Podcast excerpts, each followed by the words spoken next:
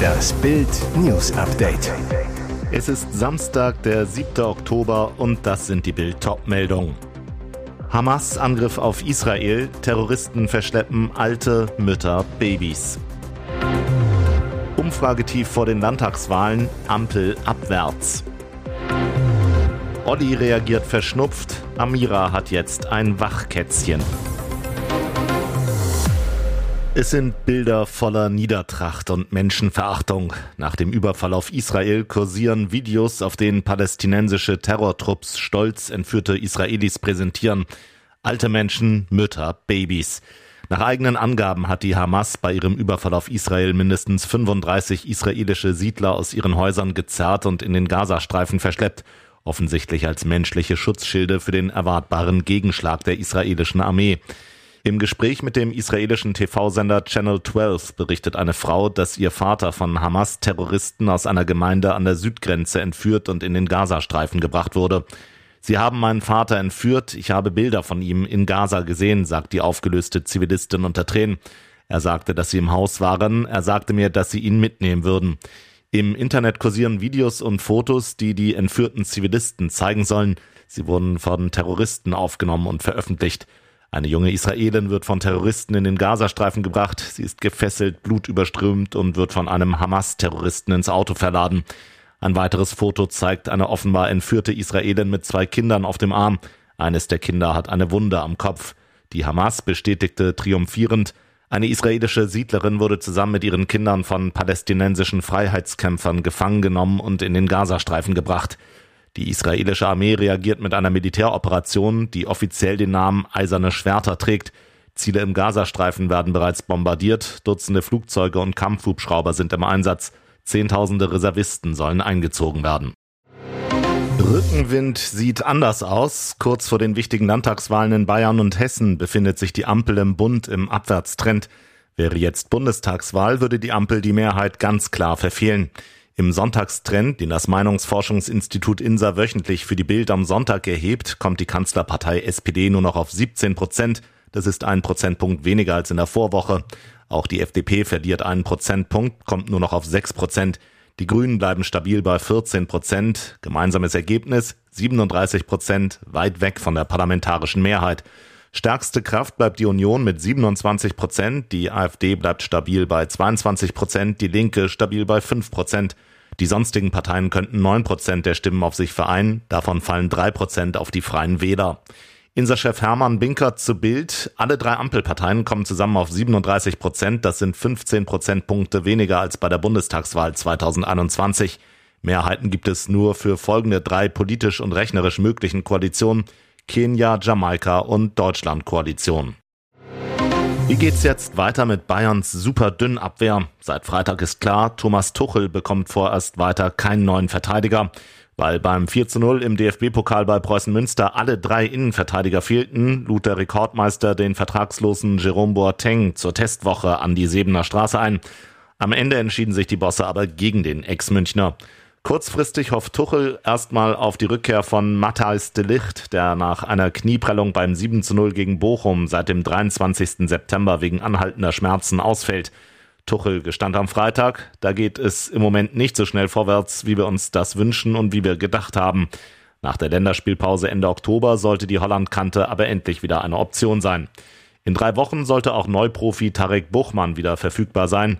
Nach seiner Vertragsunterschrift Anfang Juli ist der talentierte Innenverteidiger gleich zweimal mit einer Oberschenkelverletzung ausgefallen.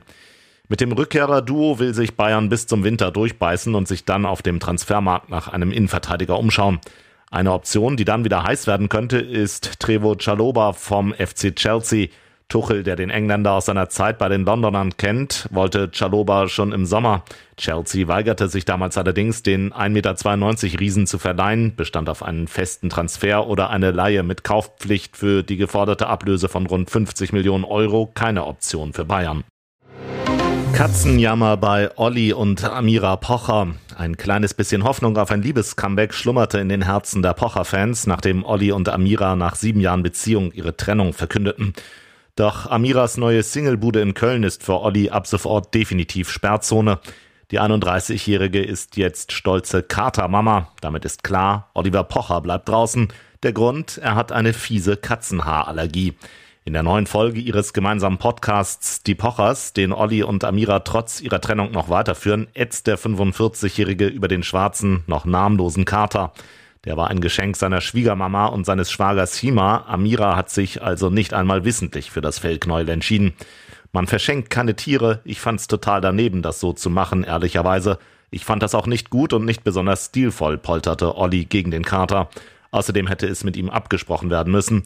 Der Grund, die beiden Söhne des Ex-Paars spielen natürlich mit dem Tier, schleppen die Haare danach zu Papa Olli mit, der dann wiederum mit roten Augen und einer triefenden Nase zu kämpfen hat.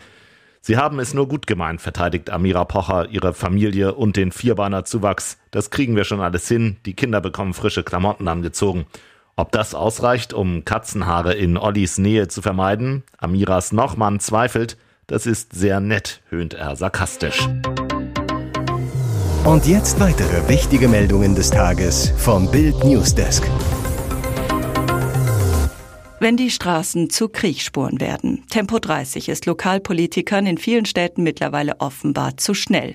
Sie setzen auf ein neues Limit, Tempo 20. Bedeutet, in den verkehrsberuhigten Geschäftsbereichen sollen Autofahrer nicht schneller als 20 kmh fahren. Ziel? Weitere Verkehrsberuhigung vor allem in Innenstädten, vor Geschäften, Restaurants, Cafés. Stuttgart zum Beispiel begründet Tempo 20 Zonen auch mit mehr Sicherheit für Fußgänger. Kriechen statt fahren. Ist das sinnvoll? Möglicherweise, sagt der Städte- und Gemeindebund.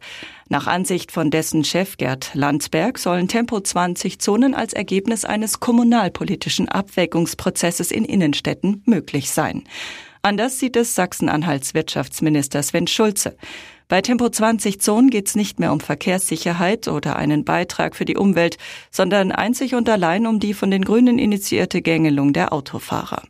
Was ist, wenn Autofahrer statt 20 doch 30 oder noch schneller fahren? Dann drohen gleiche Strafen wie beim zu schnell fahren in 30er Zonen bis hin zu Punkten in Flensburg. Heißt, bei bis zu 10 kmh zu schnell gibt es ein Bußgeld von 30 Euro.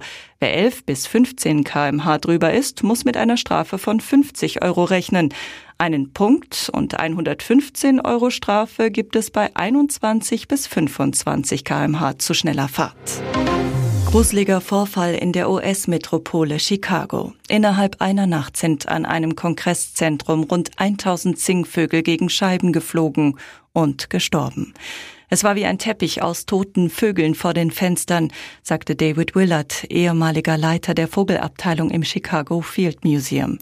Er macht regelmäßig Rundgänge am Kongresszentrum McCormick, entdeckte dort am Donnerstagmorgen die verendeten Tiere. In einer normalen Nacht gibt es 0 bis 15 tote Vögel.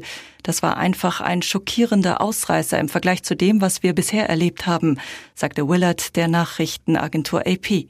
In den 40 Jahren, in denen wir die Situation in McCormick verfolgen, haben wir noch nie etwas auch nur annähernd in diesem Ausmaß gesehen.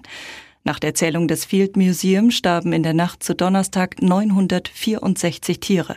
Es sollen 33 Vogelarten gewesen sein, die meisten von ihnen sogenannte Grasmücken. Vogelexperten machen unter anderem die Beleuchtung der Kongresshalle für das Unglück verantwortlich. Vögel, die nachts ziehen, orientieren sich an Sternen. Helle Lichter von Gebäuden locken sie an und verwirren sie. In der Folge kann es passieren, dass die Tiere bis zur tödlichen Erschöpfung um das Licht herumfliegen oder aus Orientierungslosigkeit gegen Scheiben krachen. Das Todesphänomen ist als Lichtattraktion bekannt. Hier ist das Bild News Update. Und das ist heute auch noch hörenswert. TV-Moderatorin Silvi Mais hatte sich Anfang des Jahres von ihrem Mann, Künstler Niklas Castello, getrennt. Wie Bild jetzt exklusiv erfuhr, ist sie neu verliebt. Bild weiß, Seit einigen Wochen ist Mais mit dem Unternehmer Wim Behlen zusammen. Sein Vermögen von geschätzt 200 Millionen Euro hat der Niederländer vor allem mit Abbrucharbeiten und der Aufarbeitung des Bauschutzes gemacht. Den Grundstein für das Müllimperium legte Behlen Mitte der 1990er Jahre mit einer Zeitarbeitsagentur für Hafenpersonal, Müllsammler und Abbrucharbeiter. 1999 begann er selbst mit Abrissarbeiten. In den folgenden Jahren entwickelte sich die Behlen Group zum größten Abbruchunternehmen der Niederlande und einem der weltweit führenden. Ihm gehört die 2003 gebaute Luxusjacht Lady Charlotte. Neupreis 9,5 Millionen Euro mit zehn Mann Besatzung, Dampfdusche, Whirlpool und VIP-Kabine. In der Luft ist er mit einem Jet vom Typ Gulfstream G280, Neupreis 11 Millionen Euro unterwegs. Kennengelernt hat Sylvie ihren neuen Freund nach Bildinfos Anfang September, als ihr Sohn Damien van der Vaart seinen Fußballvertrag bei Ajax Amsterdam unterschrieb und sie in Hollands Hauptstadt war. Mittlerweile pendeln beide zwischen ihrem Wohnort Hamburg und Amsterdam. Bild weiß, sie sind sehr ineinander verliebt und tun sich gut. Am Samstag zeigen sich beide erstmals öffentlich auf der Hochzeit von Promi-Beauty-Ärztin Dr. Amy Arpa und Bas Dahlem auf Mallorca. Auf Bildanfrage wollten sich Sylvie Mais und Wim Behlen nicht äußern.